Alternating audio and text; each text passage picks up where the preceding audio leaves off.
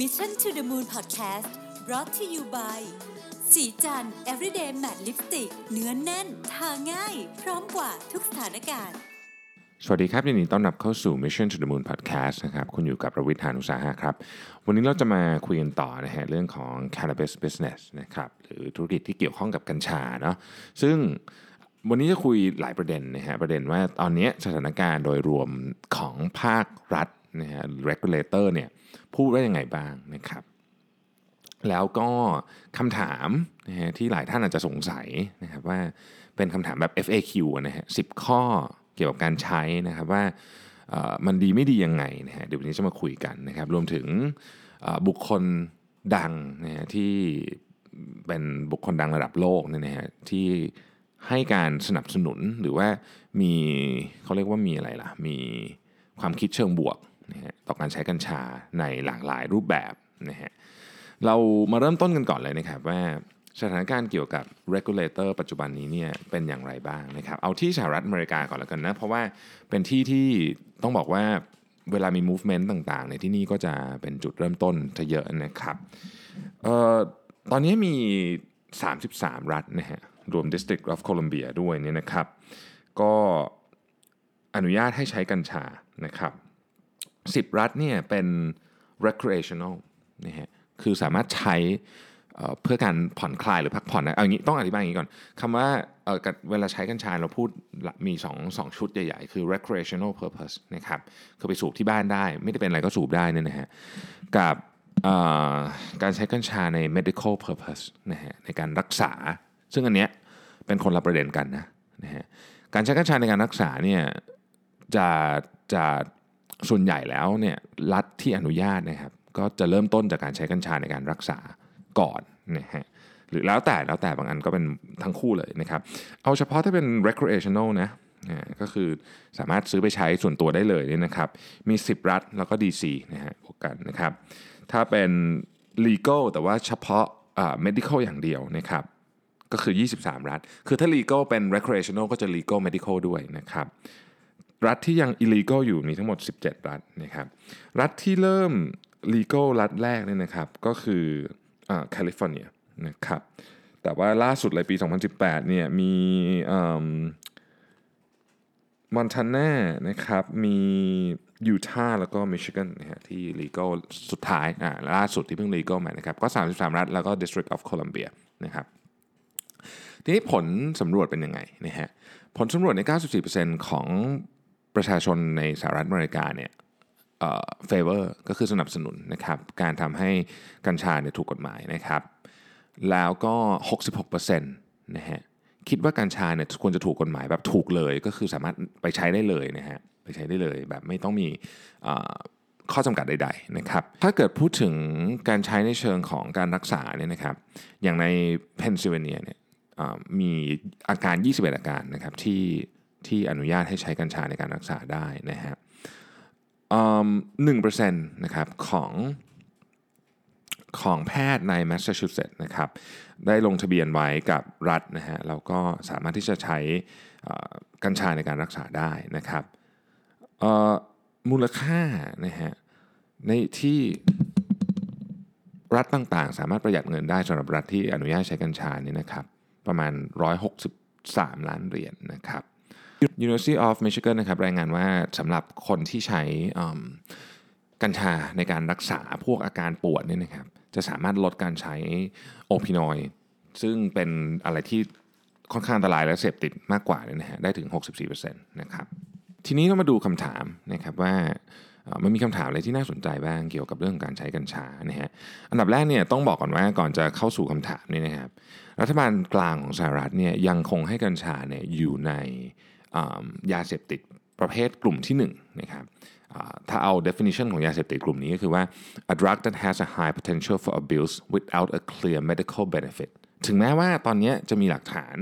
ชัดเจนแล้วนะครับว่ากัญชามีผลในการรักษาโรคได้นะครับ แต่ว่ารัฐบาลกลางของสหรัฐเนี่ยก็ยังคงให้นิยามของกัญชาว่าเป็นยาเสพติดที่มีโอกาสนำไปใช้นะครับ ในทาง abuse abusive เนี่ยสูงนะครับแล้วก็ยังไม่มีผลชัดเจนว่าสามารถรักษาโรคได้ นี่คือนิยามของอรัฐบาลกลางสหรัฐซึ่งไอ้นิยามนี่แหละเป็นที่ถกเถียงกันมาก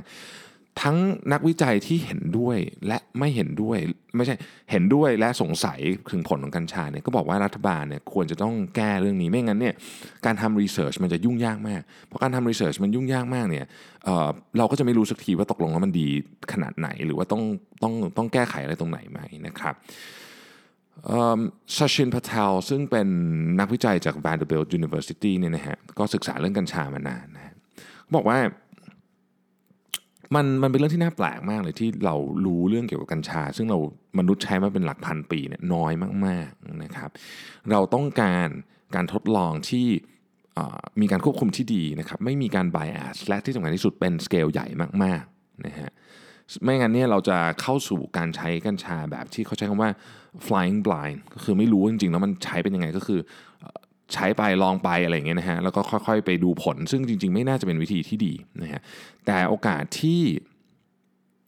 จะสามารถทำการวิจัยในสเกลใหญ่ขนาดนี้ได้เนี่ยมันต้องแก้กฎหมายนะฮะไม่งั้นเนี่ยมันทำการวิจัยในสเกลแบบนี้ไม่ได้นะครับ ก็เป็นเป็นประเด็นที่ถูกยกขึ้นมาถกเถียงกันเยอะมากตอนนี้นะฮะอีกเรื่องหนึ่งก็คือว่าในในวงการของ biomedical research เนี่ยนะครับ ให้ต้องบอกว่ามีความเห็นตรงกันว่าไอ้คานาบิสเนี่ยค่อนข้างปลอดภัยนะครับก็น่าจะเป็นทางออกของการเปลี่ยนกลุ่มการใช้ยาในหลาย หลายอาการได้นะครับทีนี้เรามาถึงคำถามนะสิคำถามที่คนอยากรู้นะครับมากที่สุดเป็น FAQ นะครับ Time Magazine เขาก็ list มาให้นะฮะอ๋อผมลืมบอกว่าข้อมูลนี้ก็ยังมาจาก Time Magazine อยู่เช่นเดิมนะครับผมไม่ได้เอาข้อมูลจากข้างนอกมาอย่างที่บอกนะฮะเรื่องนี้เป็นเรื่อง sensitive อยากได้ข้อมูลที่ค่อนข้างไม่ bias นะครับหรือ bias ให้น้อยที่สุดนะครับอันที่หนึ่งฮะคำถามที่หนึ่งคือกัญชาเนี่ยเป็นวิธีการรักษามะเร็งหรือเปล่านะครับนะฮะ ต้องบอกว่าอย่างนี้ก่อนนะฮะถ้าเกิดเป็นเรื่องของการดูแลผู้ป่วย เพื่อไม่ให้มีความทุกข์ทรมานน้อยลงจากการเป็นมะเร็งเนี่ยอันเนี้ยเป็นอยู่แล้วนะครับอันนี้เป็นอยู่แล้วแล้วก็มีมูลค่าแล้วก็เราก็ค่อนข้างปลอดภัยมากๆนะครับลดอาการข้างเคียงนะฮะจากจากโรคมะเร็งได้อยู่แล้วนะครับ แต่สิ่งที่นักวิจัยตอนนี้สนใจมากๆก็คือว่ากัญชาเนี่ยมีส่วนที่จะช่วย tumor fighting activities ไหมคือไปไปไปรักษา ตัวโรคจริงๆไหมนะครับเขาบอกว่าตอนนี้เนี่ยมีหลักฐานทั้งในระดับที่เป็น clinical case study นะครับแล้วก็ pre-clinical study นะครับซึ่งหลักฐานทั้งหมดเนี่ยไปในทางค่อนข้างไปในทางเดียวกันนะฮะว่ามันสามารถที่จะไปเนี่ยไปสู้กับเนื้อร้ายได้จริงๆนะครับอ่าอันนี้ก็เป็นสิ่งที่มีการวิจัยมา แต่สิ่งที่ต้องรู้ต่อไปก็คือว่าตกลงแล้วเนี่ยมันมันใช้กับ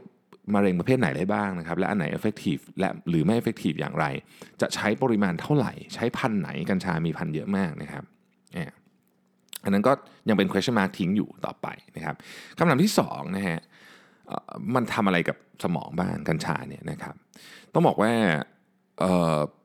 ถ้าเกิดเอาการเปลี่ยนโครงสร้างของสมองนะครับกัญชาไม่ได้ส่งผลต่อการเปลี่ยนโครงสร้างของสมอง เยอะมากนะคือถ้าเกิดว่าพูดว่ามันเปลี่ยนตรงไหนอะไรเงี้ยนะ แต่อย่างที่บอกฮะอะไรก็ตามที่เกี่ยวกับสมองเนี่ยเรายังศึกษาได้น้อยมาก เราเราเราเข้าใจผลข้างเคียงน้อยมากไอ้ที่บอกว่าเปลี่ยนนิดเดียวเนี่ยไม่รู้ว่าไอ้เปลี่ยนนิดเดียวนั้นน่ะมันมันส่งผลขนาดไหนนะฮะดังนั้นเนี่ยก็ยังต้องก็ยังต้องทำการศึกษาวิจัยต่อไปนะฮะต้องบอกว่าเรื่องของเกี่ยวกับผลของสมองเนี่ยในระยะยาวยังยังมีงานวิจัยที่ชัดเจนออกมาน้อยมากนะฮะ คำถามที่ 3 ก็คือว่าเราควรจะใช้โดสเท่าไหร่ เราก็ควรจะใช้พันไหนสำหรับการรักษาในเคสของการใช้เป็นในในเชิงการรักษาเนี่ยนะครับนักวิจัยก็บอกว่าเรายังไม่ค่อยรู้เท่าไหร่ว่ากัญชาแต่ละพันเนี่ยมันส่งผลแตกต่างกันกับแต่ละโรคหรือเปล่านะครับ คือมันเหมือนมันมันก็เหมือนยาทั่วไปนะฮะที่ที่ใช้อะมันก็จะต้องมีมี side effect ที่เราไม่ต้องการอยู่แล้วนะครับ ทีนี้บอกว่า ตอนนี้เขากำลังศึกษากันอยู่ว่า 1 โดสเท่าไหร่ในแต่ละโรคที่ใช้รักษา 2 พันจะเป็นยังไงนะครับคือข้อที่3นะฮะข้อที่4เขาบอกว่า can marijuana help brain and cognitive problem นะครับนี่อันนี้อันนี้โฟกัสไปที่โรคทางสมองนะฮะหรืออัลไซเมอร์นะครับเขาบอกว่า การใช้กัญชาในการรักษาโรคที่เกี่ยวข้องกับอัลไซเมอร์และโรคทางสมองเนี่ยค่อนข้างที่จะมีผลบวกนะฮะเท่าที่เขาเก็บข้อมูลมาได้เนี่ยนะครับ โดยกระบวนการของมันเนี่ยมันไปทำให้การผลิตโปรตีนนะฮะที่ที่ยิ่งผลิตโปรตีนนี้เยอะมันยิ่งไปทำให้เกิดอัลไซเมอร์ทำให้โรคแย่ลงเนี่ยมันไปลดการผลิตโปรตีนอันนี้ลงนะครับ ข้อที่5นะฮะ เราใช้กัญชาในการรักษาอาการ PTSD ได้ไหม PTSD คือ post traumatic stress disorder เราชอบได้ยินคำนี้จากเอ่อเวลาทหารกลับมาจากรบเห็นเรื่องร้ายๆมาแล้วกลับมาเราเราเครียดแล้วอะไรเงี้ยแต่จริงๆมันเป็นได้หลายอย่างมากๆ ใครที่เจอเหตุการณ์ร้ายๆในชีวิต ก็อาจจะมีอาการที่เป็น PTSD ได้ เราได้ยินคำนี้ในหนังบ่อยมากๆนะครับภาพยนตร์เนี่ยเกี่ยวข้องกับเนี่ยทหารไปรบมาเนี่ยก็จะมีคำว่า PTSD อยู่นะครับตอนนี้เนี่ยต้องบอกว่า คนที่ขอ request ในการใช้กัญชาเพื่อการรักษาเนี่ยหนึ่งในสามเลยนะหนึ่งในสามเลยนะฮะต้องการเอามาใช้เพื่อรักษา PTSD นะครับแต่ยังไม่มีหลักฐานชัดเจนนะฮะว่ามันช่วยหรือเปล่านะครับแล้วก็ยังไม่มีหลักฐานชัดเจนว่ามันไม่ช่วยคือตอนนี้ยังต้องออต้องใช้คำว่าใช้ เขาใช้คำว่า high quality study ในนี้นะก็คือก็คือนักวิจัยยังคงจะต้องการทำการวิจัยที่มีคุณภาพสูงเนี่ยเพื่อเข้าใจผลของกัญชาและ PTSD มากกว่านี้นะครับตอนนี้ยังยังไม่เพียงพอมีข้อมูลไม่เพียงพอนะฮะข้อที่6เนี่ยน่าจะเป็นสิ่งที่สิ่งที่มีการถกเถียงกันเยอะในประเด็นนี้ ว่ากัญชาสามารถรักษาโรคออทิสติกได้ไหมนะครับต้องบอกว่าอันนี้โฟกัสไปที่ CBD เลยนะฮะโฟกัสไปที่ตัว CBD นะครับเอ่อ CBD เนี่ย หลังจากที่ทำการวิจัยมาพอสมควรเนี่ยนะครับเขาค้นพบว่ามันช่วยเพิ่ม social interaction นะครับแล้วก็พฤติกรรมในในเชิงบวกมากขึ้นนะฮะแล้วก็มี side effect น้อยกว่ายาที่เกี่ยวข้องกับกับหมวดนี้นะครับ clinical trial ของ CBD กับ autism เนี่ยยังมีน้อยมากในในสหรัฐนะครับ แต่ว่ามีโรงพยาบาลเด็กที่ฟิลาเดลเฟียนะครับกำลังทำเรื่องนี้อยู่ ก็ต้องการเข้าใจมากขึ้นว่าการการใช้กัญชากับออทิซึมเนี่ยมันมันต้องใช้เยอะขนาดไหนนะครับหรือว่าใช้เฉพาะ CBD แล้วถ้าเกิดมี THC เข้ามาด้วยเนี่ยมันมันส่งผลอะไรบ้างไหมนะครับอันนี้ก็ยังเป็น question อยู่นี่ฮะอะแล้วต่อไปข้อ7นะฮะแล้วแล้วเกี่ยวกับเรื่องของความวิตกกังวลนะครับก็มีหลักฐานเหมือนกันว่า กัญชาเนี่ยช่วยนะฮะเรื่องอาการวิตกกังวลนะครับแต่ว่าความสัมพันธ์ระหว่างอาการวิตกกังวล กับการใช้กัญชาเนี่ยยังไม่ได้เป็นที่เข้าใจมากนักนะครับก็ยังคงรอการทำ clinical trial ต่อไปนะฮะแล้วก็ต้องต้องเป็น clinical trial ที่มีระยะพอสมควรนะครับข้อที่8เนี่ยบอกว่าแล้วมันจะช่วยอาการคลื่นไส้และอาเจียนจากการทำคีโมได้ไหมอันนี้อันเนี้ยค่อนข้างชัดเจนนะครับเป็น research review ที่ออกมาจาก National Academy of Science Engineering and Medicine นะครับในปี 2017 บอกว่าค่อนข้างชัดเจนแล้วล่ะว่ากัญชาเนี่ยช่วยลดอาการคลื่นไส้และอาเจียนนะครับจากการทำคีโมได้นะฮะแล้วก็มมันไม่ใช่แค่นั้นยังยังทำให้คนไข้เจริญอาหารมากยิ่งขึ้นด้วยนะครับ ข้อที่ 9 นะครับกัญชาจะช่วยลดหรือว่าช่วยช่วยเรียกว่าช่วยหยุด วิกฤตเรื่องของการใช้โอพินอยหรือการโอเวอร์โดสจากโอพินอยได้ไหมนะครับต้องเล่าอย่างนี้ก่อนว่าไอไอพวกยาลดปวดจากโอพินอยซึ่งมีการใช้มากในสหรัฐอเมริกาเนี่ยปัจจุบันนี้เนี่ยเป็นเขาใช้คำว่าเป็นเป็นคริสิสเลยนะก็คือเป็นวิกฤตเลย เพราะว่ามีคนเสียชีวิตจากโอเวอร์โดสเนี่ยวันหนึ่งเป็นพันๆเอ้ยขอโทษเป็นร้อยคนนะครับดังนั้นเนี่ยเอ่อเขาเขาได้ศึกษามาแล้วว่าคนที่ใช้กัญชานะครับจะลดการใช้โอพินอยด์ลงนะฮะ อันนี้ก็ตัวเลขค่อนข้างชัดเจนนะครับ แล้วก็อย่างในมีงานวิจัยชิ้นหนึ่งนะฮะจาก Harvard Medical School เนี่ยบอกว่าในในรัฐที่การใช้กัญชาถูกกฎหมายนะฮะในเชิงการรักษาเนี่ยนะครับแพทย์เนี่ยลดการจ่ายยาของโอปินอยด์นะฮะแพทย์ต่อหนึ่งคนเนี่ยนะครับลดการจ่ายยาของโอปินอยด์เนี่ยพันแปดร้อยยี่สิบหกเคสต่อปีเยอะเหมือนกันนะเยอะเหมือนกันเพราะว่า ขอโทษพันแปดร้อยี่สิบหกโดสต่อปีนะครับ ก็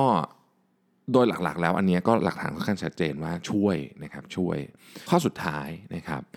การใช้กัญชาในระยะยาวมีผลไหมนะฮะมีผลอะไรไหมนะฮะก็ต้องบอกว่าตอนนี้เนี่ยยังไม่ค่อยมีหลักฐานเท่าไหร่นะครับ แต่สิ่งที่เห็นชัดก็คือว่าถ้าเกิดว่าใช้กัญชาแบบแบบที่ใช้เป็น เรียกว่ามี THC เข้ามาร่วมด้วยไม่ใช่ใช้แต่ CBD อย่างเดียวเนี่ยนะครับในกลุ่มเด็กวัยรุ่นเนี่ยนะฮะอันเนี้ยมี long term impact อย่างที่เราเล่าให้ฟังในตอนที่แล้ว อันนี้มีหลักฐานชัดเจนว่ามี long term impact โดยเฉพาะถ้าใช้ในตอนที่สมองยังไม่ได้ เจริญเติบโตอย่างสมบูรณ์นะครับ prefrontal cortex ยังไม่เติบโตอย่างสมบูรณ์เนี่ยมี long term impact นะฮะอันนี้คือกรณีที่ใช้ THC นะขอเน้นอีกครั้งหนึ่งสำหรับการใช้ CBD อย่างเดียวนะคือการสกัดเอา CBD มาใช้อย่างเดียวเนี่ยอันนี้ยังไม่มี study แต่คาดว่าผลมันน่าจะรุนแรงน้อยกว่านะครับนี่อย่างที่อย่างที่ พอฟังไปเสร็จแล้วเนี่ยหลายท่านอาจจะคิดเหมือนผมว่าเอ๊ะสิบคำถามที่เป็น FAQ เนี่ยจริงๆมันตอบแล้วก็มีคำถามต่ออีกเต็มเลยนะคือคำถามอาจจะเยอะกว่าคำถามตอนแรกอีก ซึ่งมันก็เป็นอย่างนี้นะครับกับงานที่ยัง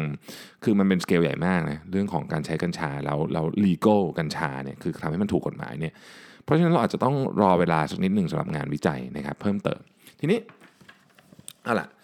ไปดูนิดหนึ่งว่าคนดังของโลกเนี่ยมีใคร พูดถึงเรื่องนี้ยังไงบ้างแล้วก็สนับสนุนยังไงบ้างนะครับ ต้องบอกว่าเป็นคนสนับสนุนเลยนะครับ ข้อมูลที่ผมได้มาเนี่ยต้องบอกว่าคือเวลาอ่านเนี่ยนะครับ อันนี้เราพูดถึงคนสนับสนุนใช่ไหมมันต้องมีคนเห็นคัดค้านอยู่แล้วนะฮะแต่วันนี้มีข้อมูลแค่คนสนับสนุนนะครับ ยังไม่อยากให้เทความเชื่อไปข้างใดข้างหนึ่งนะฮะอยากให้รักษาความเป็นกลางเกี่ยวกับอิชชูนี้ไว้ก่อนจนกว่าจะมีหลักฐานมากกว่านี้นะอย่างน้อยนี่ก็เป็นความเชื่อของผมนะครับท่านแรกนะครับ องค์ดาลายลามะนะฮะองค์ดาลายลามะเนี่ยบอกไว้เลยบอกว่าในปี 2013เนี่ยนะฮะท่านท่านบอกไว้ว่า ผมอ่านภาษาอังกฤษดีกว่า เดี๋ยวจะเดี๋ยวจะเดี๋ยวจะเดี๋ยวจะผิดเพี้ยนนะครับ in October 2013 the now 83 year old spiritual leader specified a group who had his compassion patients in need of medical help via marijuana นะครับ ก็คือ นี่แหละพูดถึงเรื่องกัญชานะฮะแล้วก็ในการไปที่เม็กซิโกซิตี้นะครับในการที่องค์ดาไลลามะไปที่เม็กซิโกซิตี้เนี่ยนะครับก็พูดนะฮะบอกว่าแม้ว่าท่านเนี่ยจะไม่เห็นด้วยกับการใช้กัญชาในในเชิงของ recreational นะครับใช้ในในความแบบพักผ่อนบันเทิงพวกนี้เนี่ยนะฮะแต่ว่าท่านเนี่ยเห็นด้วยกับการกับการใช้เพื่อเหตุผลทางสุขภาพนะครับ แล้วก็หลังจากหลังจากนั้นเนี่ยในปี 2017เนี่ยเม็กซิโกสภาเม็กซิโกเนี่ยก็โหวตแบบท่วมท้นเลยนะฮะในการใช้กัญชาเพื่อการรักษานะครับอีกคนหนึ่งนะฮะคุ้นหน้าคุ้นตาเป็นอย่างดีนะฮะ Whoopi Goldberg นะครับ Whoopi Goldberg เนี่ยบอกว่าเธอป่วยนะฮะเธอมีอาการปวดหัวอย่างแรงนะครับปวดหัวอย่างแรง แล้วก็เวลามาเธอนี่คือแบบทำอะไรไม่ได้เลยเนี่ยนะฮะปรากฏว่าก็ใช้กัญชาในการรักษานะฮะ using um, THC filled THC oil filled vapor pen นะฮะใช้ในการรักษาแล้วบอกว่าดีขึ้นเยอะมากเลย แล้วก็เพิ่ม productivity ของเธอมากนะครับเธอเธอค่อนข้างสนับสนุนเรื่องนี้อย่างชัดเจนนะ พูดออกทีวงทีวีนะครับ ปัจจุบันนี้ Whoopi Goldberg มี product line ของตัวเองด้วยนะครับทำกับนักธุรกิจหญิงชื่อ Maya Elisabeth นะครับ ชื่อว่า w ูปี้แอนเมย่านะฮะก็เป็น